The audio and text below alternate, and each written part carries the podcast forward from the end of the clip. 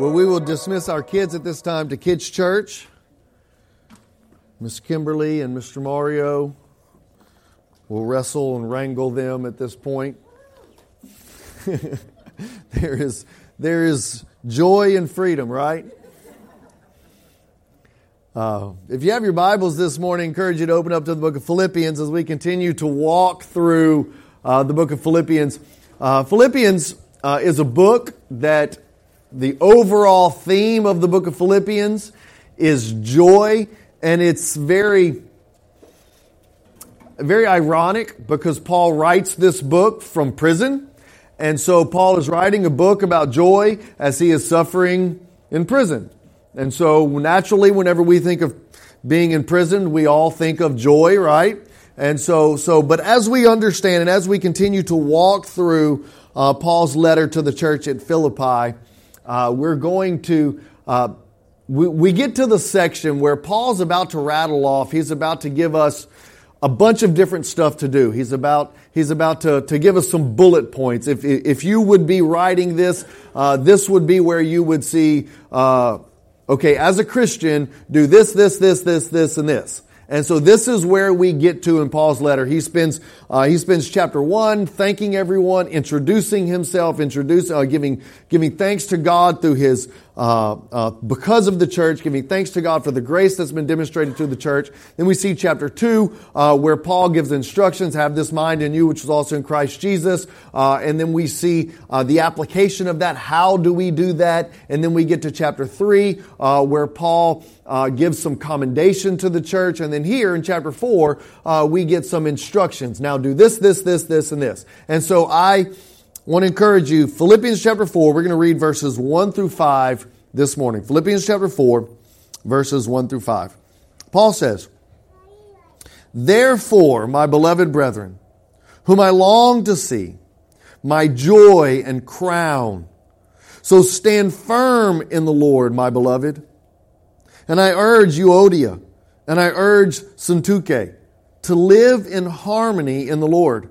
Indeed, true comrade, I ask you also to help these women who have shared my struggle in their course and their cause of the gospel, together with Clement also, and the rest of my fellow workers whose names are in the book of life. Rejoice in the Lord always. And again, I say rejoice. Let your forbearing spirit be known to all men, for the Lord is near. Let's pray. God, as we look at this passage, Lord, may we, may we find application. May we be able to extract biblical principle from this text. Lord, we understand that in your great grace and in your great mercy, you have written to your church in a specific time, addressing a specific context, but it is your eternal word. Lord, may we draw application from it that we may be encouraged here this morning. It's in Jesus' name we pray. Amen. Well, I want us to encourage as we get to this text. This text starts off with a little word that mean, that says therefore. If you look at verse 1, it says therefore. And anytime we see the word therefore in the Bible, we should ask ourselves, why is it therefore, right? And so if we're looking at this text and we're saying, Paul begins chapter 4 with saying, therefore, we have to look at why is it therefore? What did he just say? In chapter 3, in chapter 3, at the end of chapter 3, Paul says, my brethren, forgetting what lies behind, I have not yet laid hold of it. Verse 13, I have not yet laid hold of it. But one thing I do, I forget what lies behind. I press on to what lies ahead of the upper call of God in Christ Jesus. And then he tells the church, he said, follow my example. Do what I am doing. Follow the example of those faithful in Christ. And there are those who are enemies of Christ. There are those who are enemies of Christ. Do not follow their example. So Paul is giving them some instruction. So in light of chapter 3, he's saying there are those who are enemies in Christ and I love you brethren. You are my beloved. You are, you are my joy. Whenever I planted this church with me and Lydia and the crazy woman who was filled with a, a, a fortune telling spirit and the jailer, whenever this church was planted, it was a, a crowning jewel in my ministry. Stand firm Don't become the enemies of the cross. Follow my example. And so that's where Paul is going to give his admonition. And he's going to tell the church how they are to stand firm. And so, as we get into the text, we see that Paul encourages the church to stand, to persevere, to endure. And it's interesting how he begins. Because he doesn't begin with a bunch of instructions. Look at the text. Look at verse 1. Therefore, my beloved brethren, whom I long to see, whom there is a deep affection for, my joy, my crown. And then he ends that verse with my beloved. He gives them one one admonition, one encouragement, one command. He says, stand firm. And then everything else in this text, everything else in this verse is talking about how much Paul loves the church, his deep affection for the church, his, his great compassion and, and adoration of this church. And so we should take heed to this. I was counseling one day with a, a an older couple in my office, and the wife and the couple, they'd been married 30, 40 years, and they were sitting there and, and, and, and, they were really struggling in their relationship. And, and as I'm sitting there, the wife is, is tears are pouring down her face, and, and she just said, I, I, I just, I don't feel like my husband loves me anymore. He never tells me he loves me. He never shows me any affection. And he looked over at her and he said, 40 years ago, whenever I said, when we stood at the, the altar of the church and I said, I love you, I meant it. If anything changes, I'll let you know. That's a joke. I wasn't really counseling with a couple and they didn't really say that. But oftentimes, oftentimes, that's how we feel. That's how we think. How many times, how many times do we as parents give our children instructions, give them admonition, give them correction and rebuke more than we give them words of affirmation, words of love. How many times do we do this with our spouse? It's much easier to correct them and to fuss at them and to remind them of what they're doing that aggravates us or what they're doing that I've asked you not to do this time and time and time again and still you keep doing it. Is there something wrong with your brain? We, we, we don't mind having that conversation. But look at what Paul does at the beginning of chapter one. He says, my beloved, my brethren, my joy, my crown of whom I long for. Before he gives them any admonition, before he gives them any commendation, before he tells them to do anything, he tells them, I love you. I care about you. I have invested my time, my energy into you. And so by doing that, that automatically disarms any, any defensive mechanism that the church is going to respond with. You imagine how your discussions with your significant other would go if you began every conversation, every discussion you had with, with 15 things that you love about them and that you appreciate about them and that, that, that you, you are just in love with before you ask them to do anything or before you, you criticize anything? How different would that conversation look? But we just assume that everybody knows how we feel. Well, you know I appreciate you. I mean, I'm still with you, aren't I? It's not how it works. It's not how it works. We are deeply emotional people. And when we don't hear, when we don't hear how much we are loved, how much we are appreciated, how much we are, uh, how much we are adored, how much we are cherished, we forget. Paul spends an inordinate amount of time in this very first verse telling the people how much he loves them. And then, only after he's communicated how much he loves them, he says, Stand firm. And this is an aspect that we need to apply to every area of our life, church. We need to stand firm. We need to persevere in our relationships with our spouses and our relationships with our family and our friendships. We need to stand firm with our finances and persevere with our finances. We need to stand firm with our, the way that we live our lives amongst the world. We need to stand firm. We need to persevere. It is easy to buy into what the world tells us and to live as the world says we ought to live. But Solomon warns us there's a way that seems right to man in Proverbs chapter 14 verse 12 we said, we read, there's a way that seems right to man, but the end thereof is death. Jesus gives his apostles this admonition. He says, he who seeks, uh, he, in Mark chapter uh, 8 verse 34 and verse 35, he says, he says, Paul, I'm sorry, Jesus encourages his disciples. He said, if you seek your own life, you will lose it. If you seek, he who seeks to save his life will lose it. But he who loses his life for my sake in the gospels, it is him that will find it. And that's counterintuitive. In Jesus, in Matthew chapter 6 verse 33, in Jesus' Sermon on the Mount, he says, seek ye first the kingdom of God and his righteousness, and all these things shall be added unto you. That's counterintuitive. We need to persevere. This is something that we can apply to every aspect of our life. We need to stand firm. Stand firm on God's promises because His promises are true. What this world promises us is a lie, it is deceitful. So, that's how Paul begins this admonition. I love you, I love you, I love you, I love you. Now stand firm. All right. Then we get to this next verse. This next verse is always made me laugh. I urge you, Euodia and Syntyche, to live in harmony in the Lord. Now, it makes me laugh because this letter would have been read aloud to the church.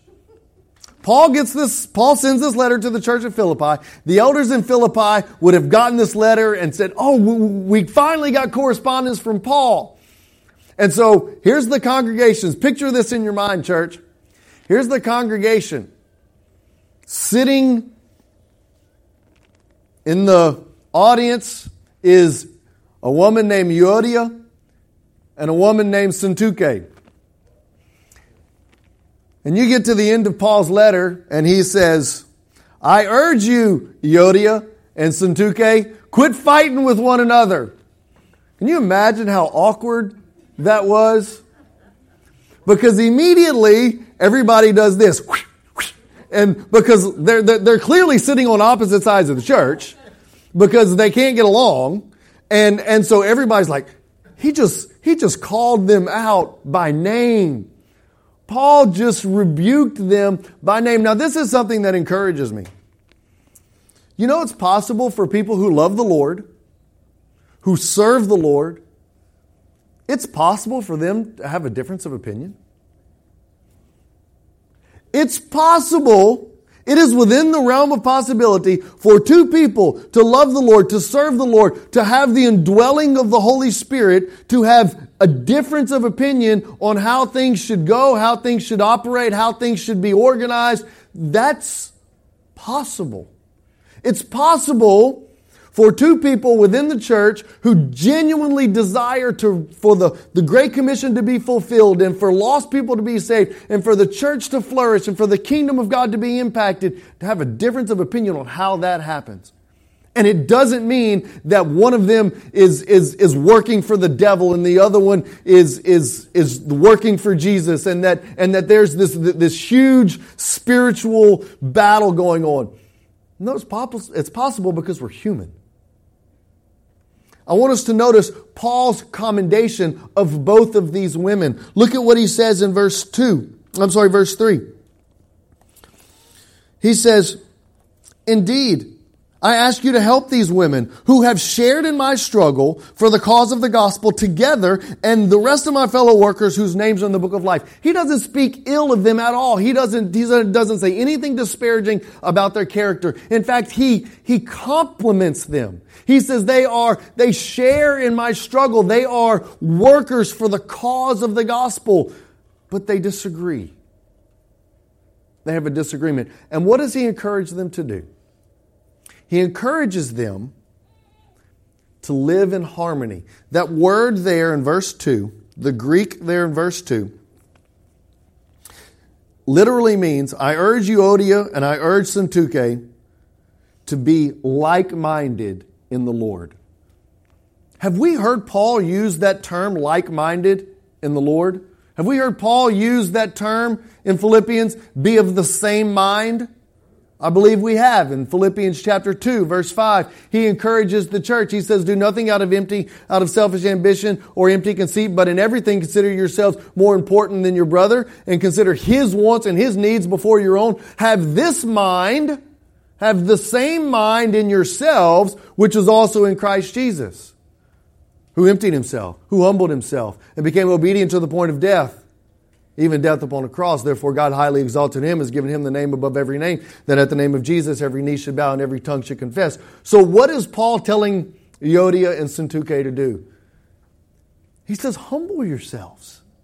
Quit worrying about what you want and start worrying about what the other person wants. What a novel concept.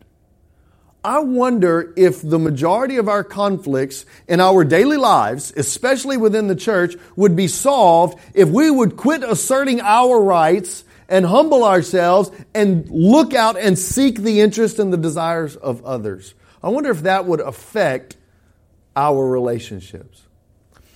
I want every young person right now, I want you to look around. Everybody that has gray hair or no hair, I want you to understand the humility and the maturity that exists in this room. You may not realize it, but those people who are over 50 years old, they probably don't particularly care for the style of music that is up here on this stage. They may or may not like the drums. They may or may not like the electric guitar and the amplifiers and all the stuff that's going on. But several years ago, because of their maturity and their commitment to the cause of Christ, they said, reaching the future generation with the gospel of Jesus is more important than what I want and I will put aside my desires and my preferences for the sake of reaching the future generation with the gospel of the Lord Jesus because that is more important. Every one of these older gentlemen and older women that are here have a maturity and have a humility of spirit. And I want to encourage you to adopt that because there's going to come a day, and it's going to come sooner rather than later, whenever you look around and you are not the young people anymore.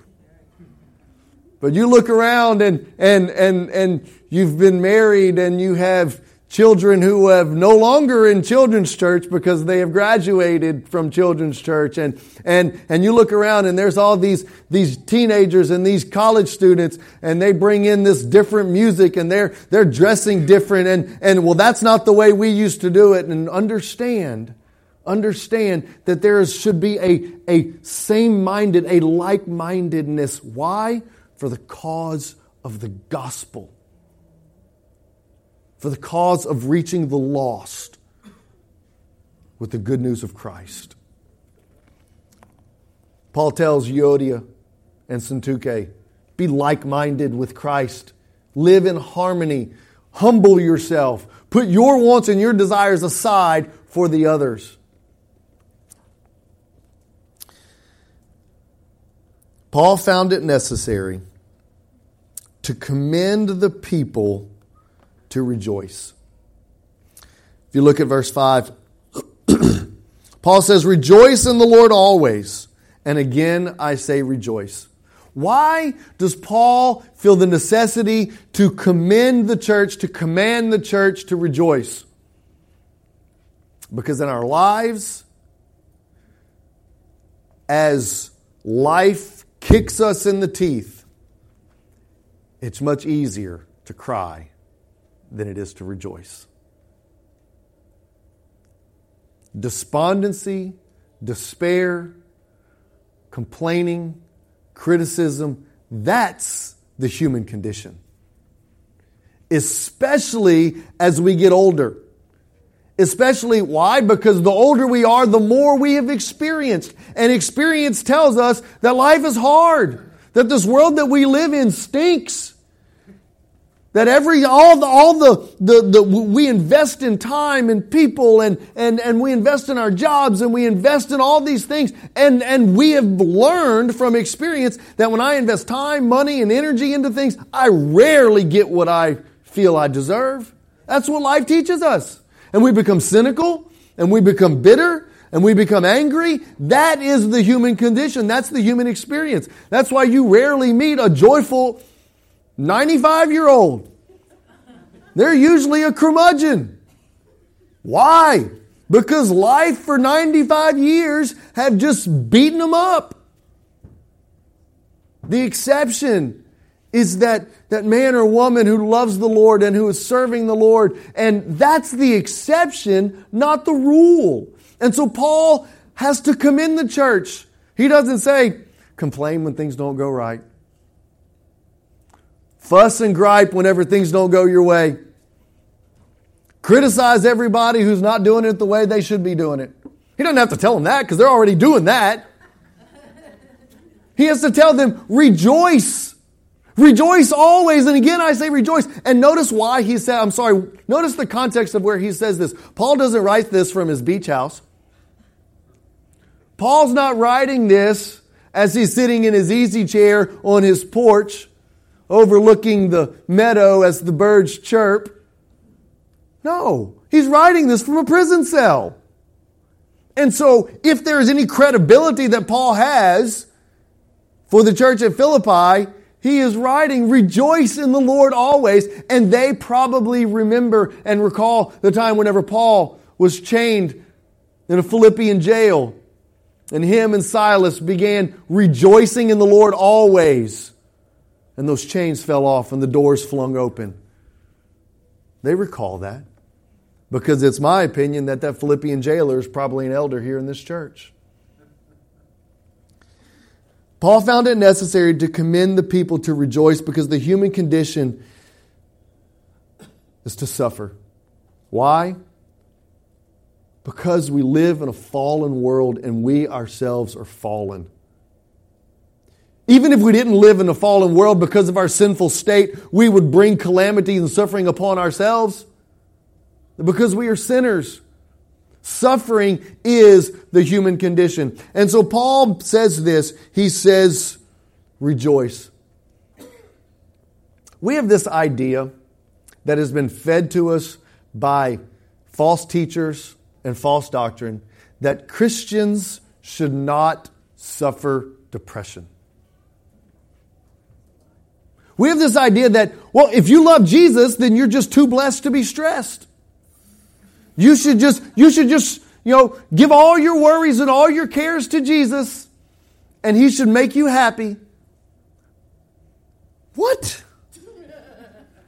I look through the text of the Bible and I see in Isaiah chapter 53 that Jesus, the Lord Himself, was a man acquainted with grief that he was a man of sorrows, from whom men hid their face. All throughout Christian history, we see giants of the faith, men like St. Augustine, in their personal memoirs, talk about the struggle that they have with despondency and despair and depression. Do you realize that men like C.S. Lewis had major bouts with depression? Men like Charles Haddon Spurgeon, the prince of preachers, who would stand on New Park Street Baptist Church and would preach to over 25,000 people without the use of any amplification device. And there would be people standing out in the streets along New Park Street hoping to catch just a word or two of what Mr. Spurgeon was saying. Are we aware that Charles Haddon Spurgeon, the prince of preachers, would lock himself in his basement for weeks at a time, isolating himself, because he was so overcome by despondency and despair. Men like William Carey, the father of modern missions, who buried three wives on the mission trip, on the mission field. Spent three years in India before he saw his first convert. Then, after up to five years in, in India, he had baptized a whopping total of three people. He would retreat to his greenhouse and spend days in his greenhouse, isolated from everyone because of his suffering and his hardship and his mental anguish as he battled depression. Mother Teresa said this I want to smile, even at Jesus, and so hide, if possible, the pain and the darkness of my soul, even from him.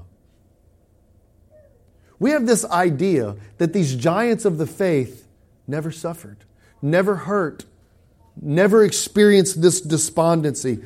But Paul understood that the natural condition of the human soul is to suffer, is to hurt, is to have pain. Are you aware that the, the statistics tell us that 80% of pastors suffer depression? 80% of the guys who stand up here on Sunday morning and proclaim the word of the Lord and speak God's truth and say, rejoice in the Lord always, that they go home on Sunday nights and they retreat to their studies on Monday morning feeling defeated, feeling beaten down, feeling unappreciated, feeling that they're not cared for, feeling that they're, they're, they're marching uphill. That's why Paul says, rejoice in the Lord always. He must give us a command, a, a, a, a, commendation to rejoice because the human condition is to suffer. So, how do we do it, church? Life squeezes us, doesn't it? Life is hard. There's pain, there's hurt, there's hardship, there's difficulty. How do we do it? Daniel, if you'll bring that up here to me. The last, I believe the application is in the very last verse, or very last word.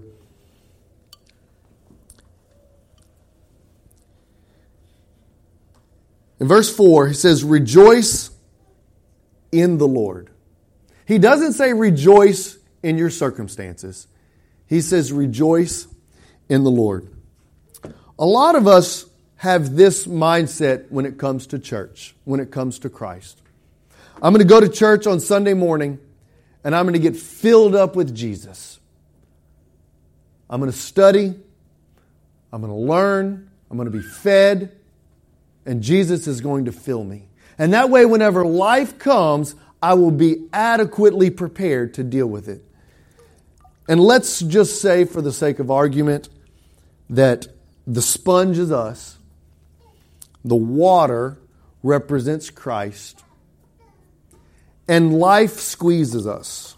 And when life squeezes us, we get empty, we get dry, we hurt, we have nothing left to give.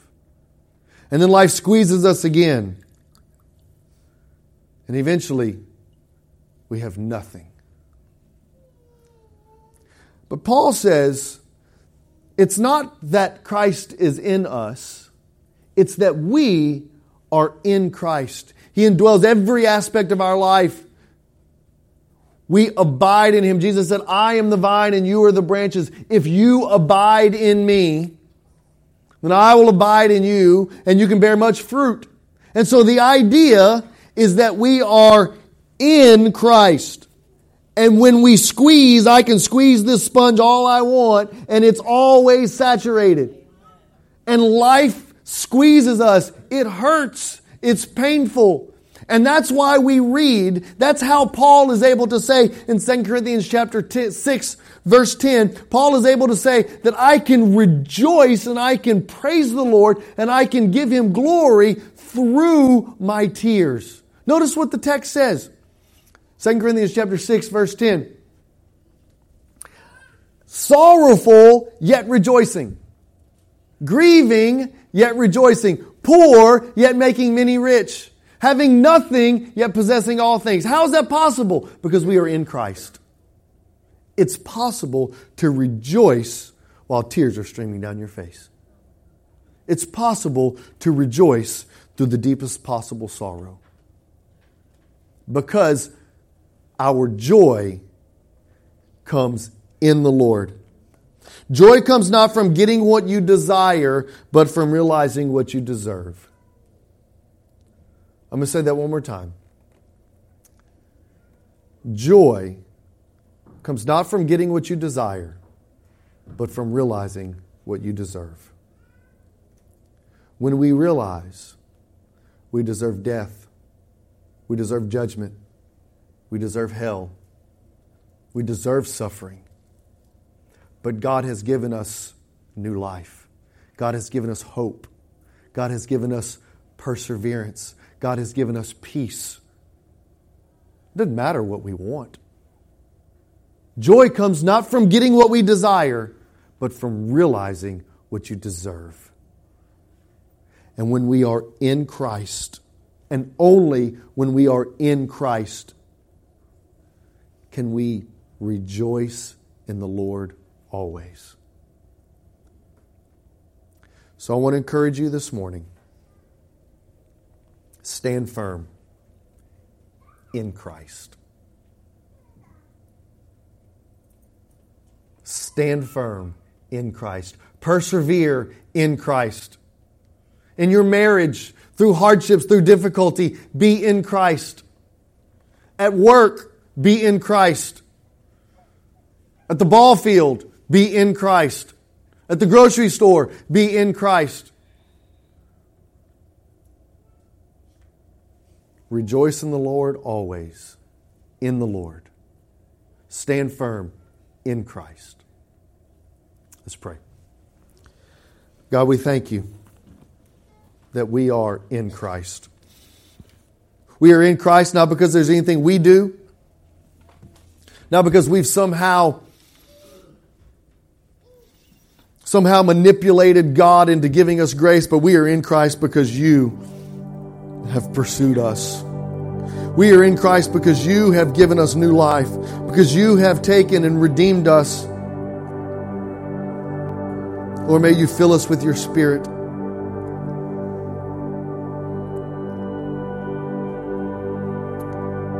There are those here this morning who've been squeezed by life, who've been kicked in the teeth.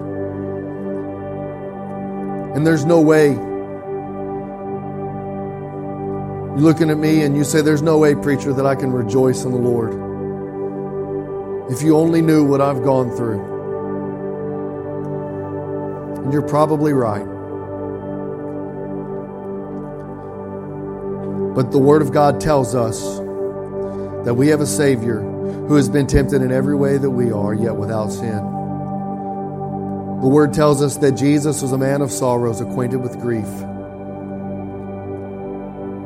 And Jesus is saying to you this morning, Come to me, all you who are weary and heavy laden, and I will give you rest. The only way that you can stand firm, the only way that you can rejoice in the Lord is to be in Christ. And the only way to be in Christ is to turn from your sin and trust in Jesus. There are those of you this morning who've become angry, bitter, cynical. I want to invite you this morning not to be filled with Jesus, but for you to be in Christ. For you to ask Christ to fill every aspect of my life, to, to the word is baptismo, to baptize me, immerse me into the love of Jesus, the grace of Jesus. Maybe you need to come to this altar. Maybe you need to take someone with you. Maybe there are those here this morning. Maybe we have a Euodia and Syntyche, people who just at odds with one another. Maybe you need to come to this altar and pray. Forgive one another. During this time of invitation, I want to invite you to do business with the Holy Spirit. Maybe you need to come and be a part of what God's doing right here at Redeemer. May today be the day of obedience. God, we ask for your Holy Spirit to have his way in this place this morning. In Jesus' name.